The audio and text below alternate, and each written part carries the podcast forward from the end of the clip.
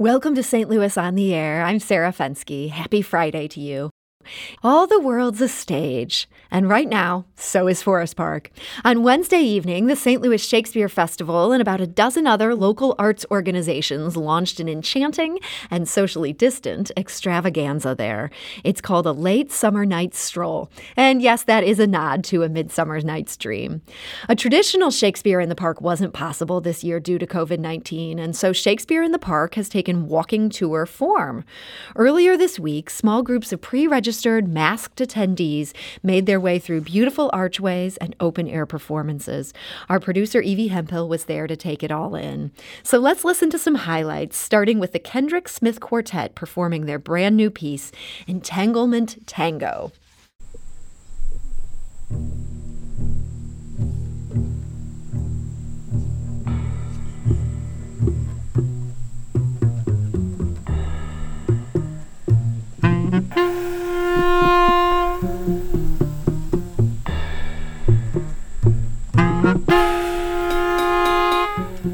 Saxophonist Kendrick Smith and his jazz quartet, tonight's audience is an unusual one. Three humans, plus a chorus of buzzing bugs as early evening turns to dusk. Smith composed the piece just for this event, and the way he describes it, it's right in keeping with the theme of A Midsummer Night's Dream. The two the two lovers have ended up falling in love with the same woman, so they're in an entangled relationship right now, and so it sounds the melody's supposed to sound really crazy like that, and then there's another section where you kind of hear the puck putting everybody to sleep. So yeah, it's supposed to kind of capture that feeling. The quartet is just one of more than a dozen open air performances that comprise a late summer night stroll in Forest Park. And the first stop along the tour is a familiar one.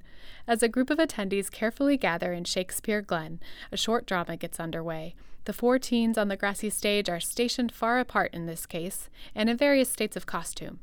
They project their voices. Our nuptial hour approaches. Four happy days will quickly bring in a new moon. But oh, methinks how slow this old moon wanes. Happy be, Theseus, our renowned Duke! What's the news with thee? Full of vexation come I with complaints against my child, my daughter Hermia! We are doing a, a little, the first scene from Midsummer, and um, it's to get the people a sense of what's like of what the story is before sending him into like opera and all these like crazy stuff. That's Elena Perietti, who is in the scene along with three other teens, including Archer McGrosso. We are the Shakespeare Squadron, which is the festival's teen acting ensemble. so we have a year round program that uh, does acting and master classes and a bunch of things, and we usually perform the Green Show at the park. But since this time we didn't get to do that, they still wanted us to be involved, so we are opening the stroll. Moving along from this scene, it's a few hundred yards further that the sound of a solo voice starts to break through the hum of the outdoor setting. She stands far away from event goers on the other side of a creek,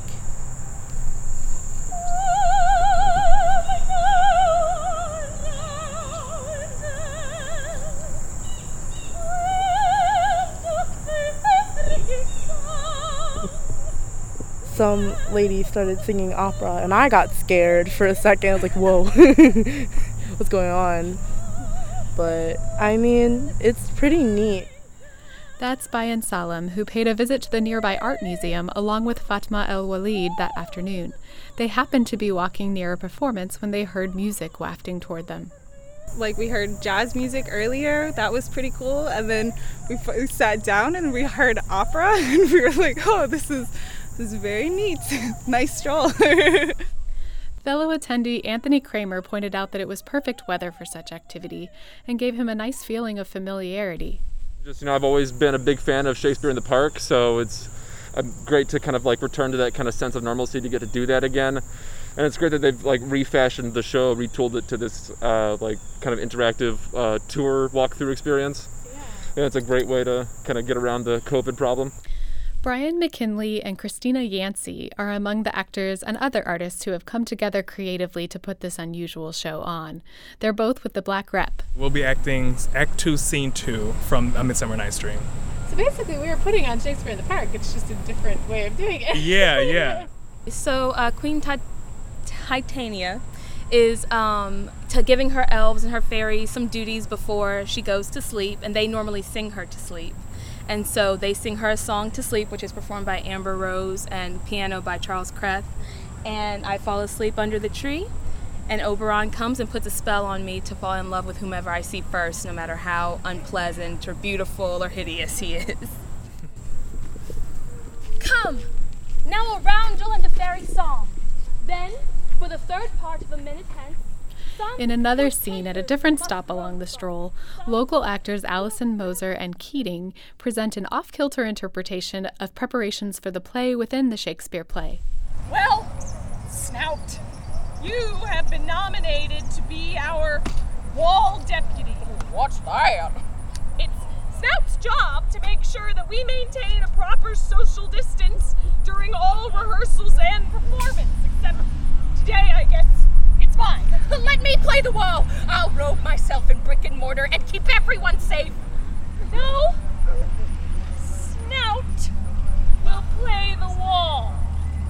And I will play the, uh, lion's part. Let me play the lion too. I can roar. I will roar that it will do any man's heart good to hear me roar. I will roar that it will make the Duke say, Let him roar again. Like this.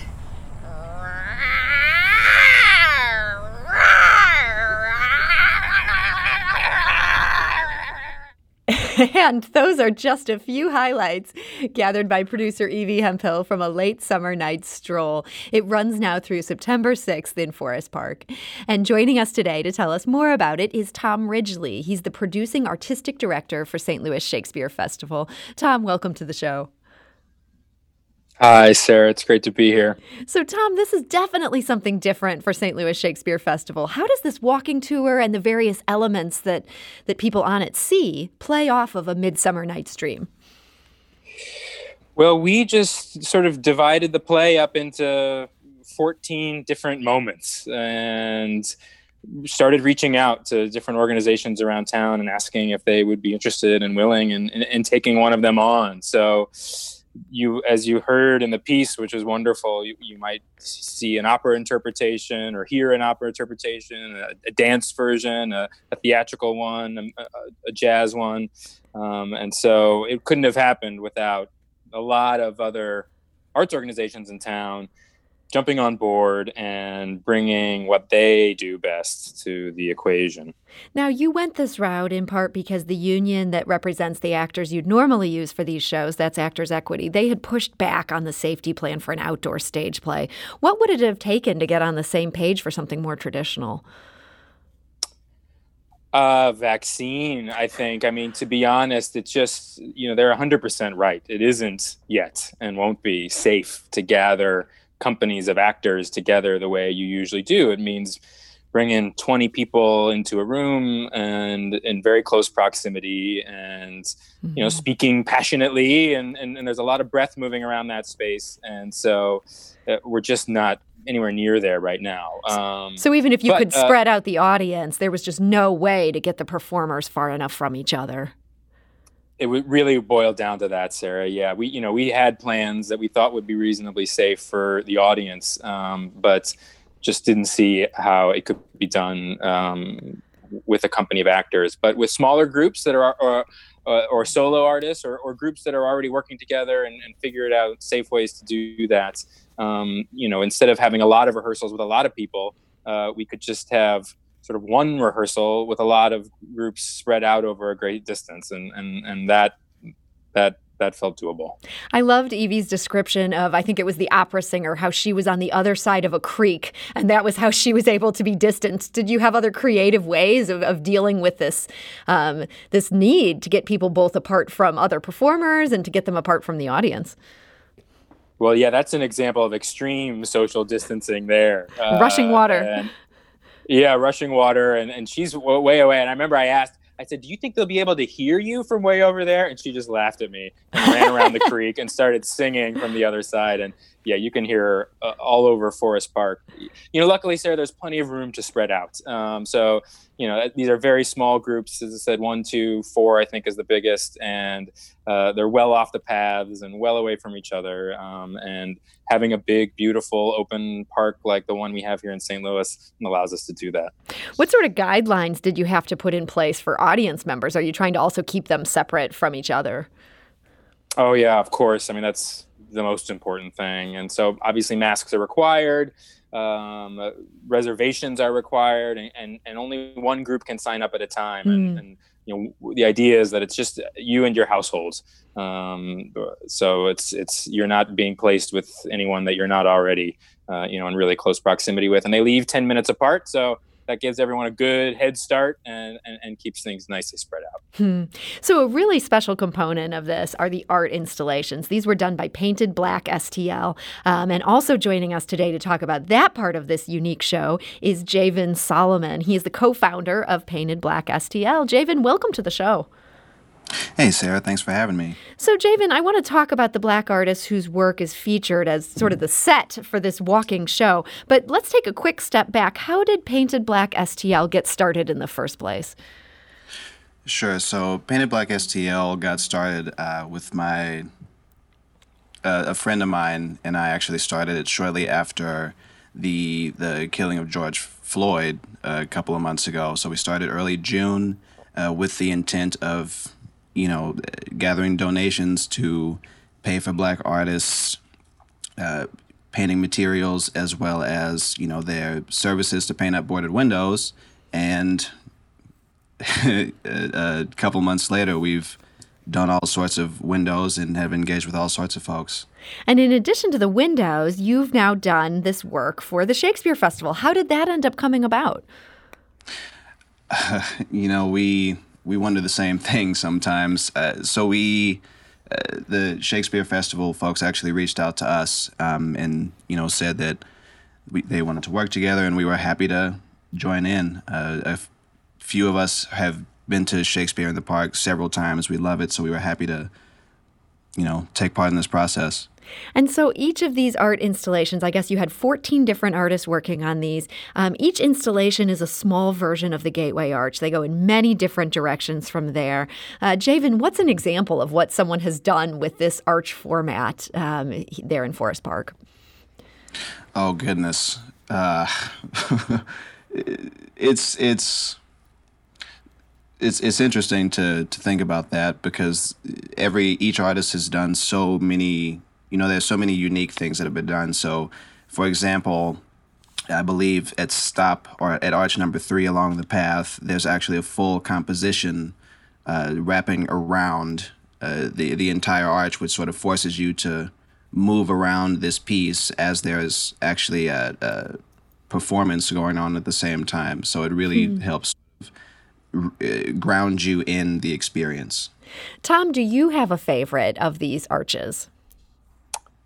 It's hard to choose, but I, I, think the one that Javen's describing is up there. Um, uh, it's at the fourth stop. It's a be or it, if it's not the same one, the one I'm thinking of is, is just a yeah, really beautiful depiction of Oberon and Titania and Puck. Um, that's just really vivid and and and exciting and scary and and it, and it, and it, and it, it wraps all the way around. Um, it's a beautiful one. There's also one at the very end that's second to last. Um, by a fellow named Brock Seals. It's very abstract. It's just some geometric patterns, but they're they're in two different colors, and they sort of it represents the wedding between Theseus and Hippolyta, and also the lovers that have been at odds throughout the play. And so it's this sort of coming together of two different worlds, or two different sides, or, or you know, just two different people.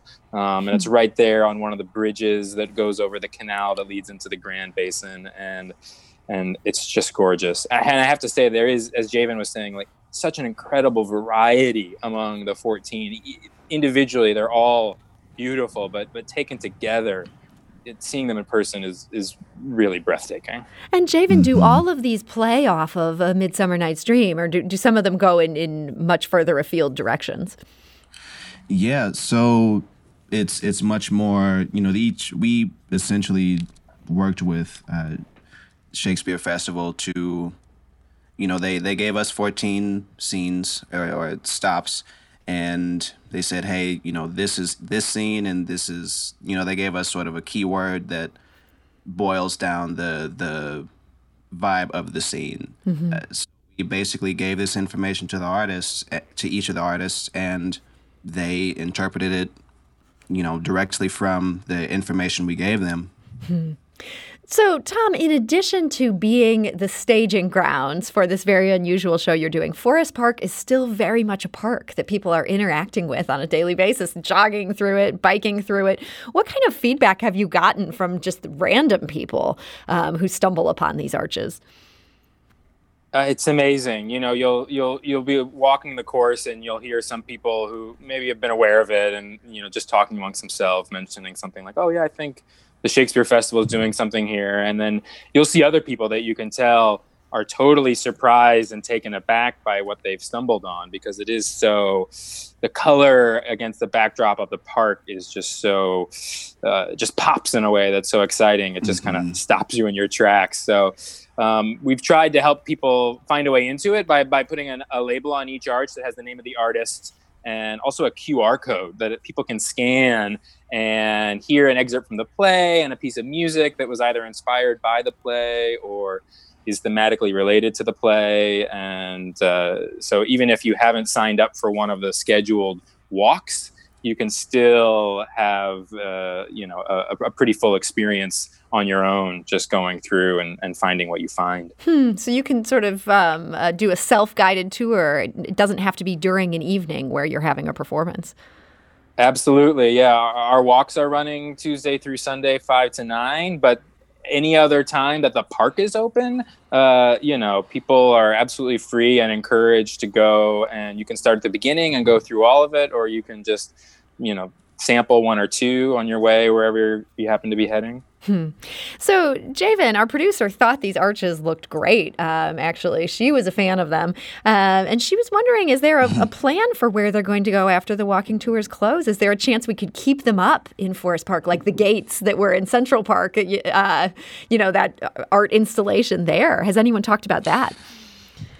Well, we've we started to joke about it when we first saw everything uh, up, you know, sort of earlier this week, and we thought, oh, this should be real. And then we, in that same conversation, we said, you know what, these should be real. So we we've we've talked amongst ourselves about it, uh, but we we haven't you know reached out to Forest Park or anything about it just yet. But you know, speaking for myself, I definitely think you know we should see about keeping something resembling those up. Maybe not. Um, you know, the the material's a little different than than something that needs to be more long term, right? Mhm. So It- it's it's It might not be meant to, uh, it might not make sense as a permanent installation, but I do kind of love Yeah. that idea. Oh yeah, yeah. It looks awesome. Uh, we we we've walked you know around a few times just to take a look at how folks are interacting with it, and it just it really feels.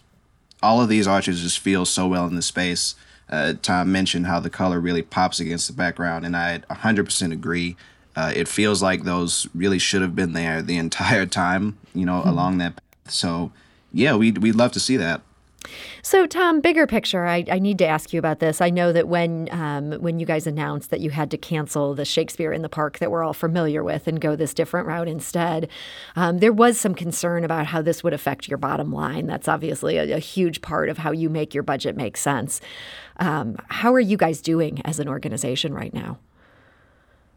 Thanks for asking, Sarah. You know, I uh, I'm happy to say that we're that we're doing as well as can be expected. We're extremely fortunate um, that we have an amazing core of supporters. Uh, you know, our board of directors is incredible, and there's just a lot of people in St. Louis who care about the festival. You know, I think who understand what it means to be able to have you know world class free Shakespeare in the park every summer. So, um, you know, our budget doesn't look like we thought it would look at the beginning of this year, um, but we're we're we're weathering it well and uh, and excited to get back to to whatever the new normal is once we're on the other side. Yeah, I mean, you mentioned that it would pretty much take a vaccine for Actors Equity to be on board with a traditional performance. Are you guys tentatively even starting to think about next summer, or are you almost afraid to go there at this point?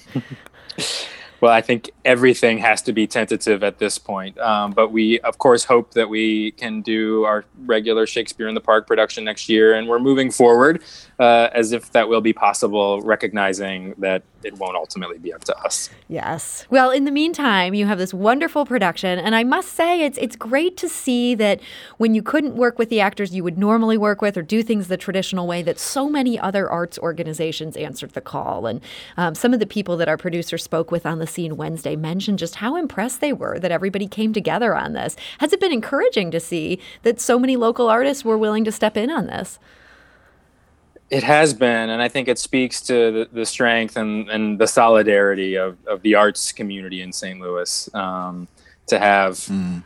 To be able to go and, and and not only see these beautiful twelve arches by local artists, but also uh, you know to see performances by opera theater and and jazz and Big Muddy and and and and the jewels of of our of our cultural scene is is uh, just a gift. And so we're extremely grateful to all of them. As, as we have been to Javen and, and all the painted black artists. And I understand in addition to these adult actors, you also have a Shakespeare squadron of, of teen actors. How do they fit into all this? Well, every year, what people are used to who come to Shakespeare in the Park is a, a, little mini play that is sort of the, the main stage production in, that's done in about 20, 25 minutes by, by our teen acting ensemble, the Shakespeare Squadron. So that happens about an hour before showtime, and a lot of people show up early for that. It's sort of the first event of the evening. And so we thought, since they had already found a great way to sort of socially distance their summer camp this summer um, that we would offer them the opportunity to, to kick off the whole experience. And they've jumped at it and they do it wonderfully. And so we're really happy that that, that tradition has has endured this year in spite of it all. So there's at least one tradition. And i guess the other tradition is we still have shakespeare in forest park. It, we do. We do so the evening open air performance time slots, I understand they're they're pretty much full right now, um, but there is a wait list. People can find that at stlshakes.org if people want to get on that wait list there. And Tom, if somebody really wants to check this thing out and they can't get a spot on this wait list, would it be okay to lurk in the bushes, far from the signed up audience members, and maybe be able to hear this opera singing from another six feet past the people that are standing more than six feet away, or is that strongly discouraged? Uh, it's a public park, and and and lots of people uh, are enjoying it. Uh, you know, who haven't necessarily signed up. So we certainly don't encourage crowds. But uh, you know, if you're there enjoying Forest Park uh, and you get a little something extra, then then then that's all all fine by us. So you hear, heard it here first. It is fine by them if you want to lurk in the bushes. Just make sure you're staying far away and maybe make it clear you're not a danger. Uh, so, Tom Ridgely. And wear a mask.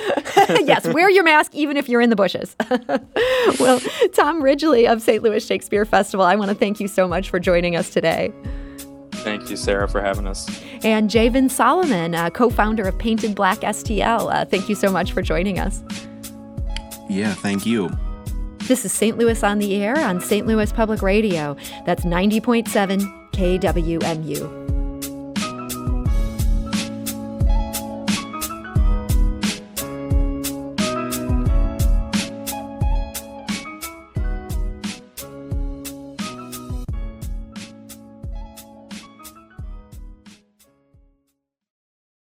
Support comes from the Missouri Forest Products Association. Missouri produces wood pallets, railroad ties, white oak barrels, hardwood floors, and more. Details on the variety of products made in the state are at choosewood.com.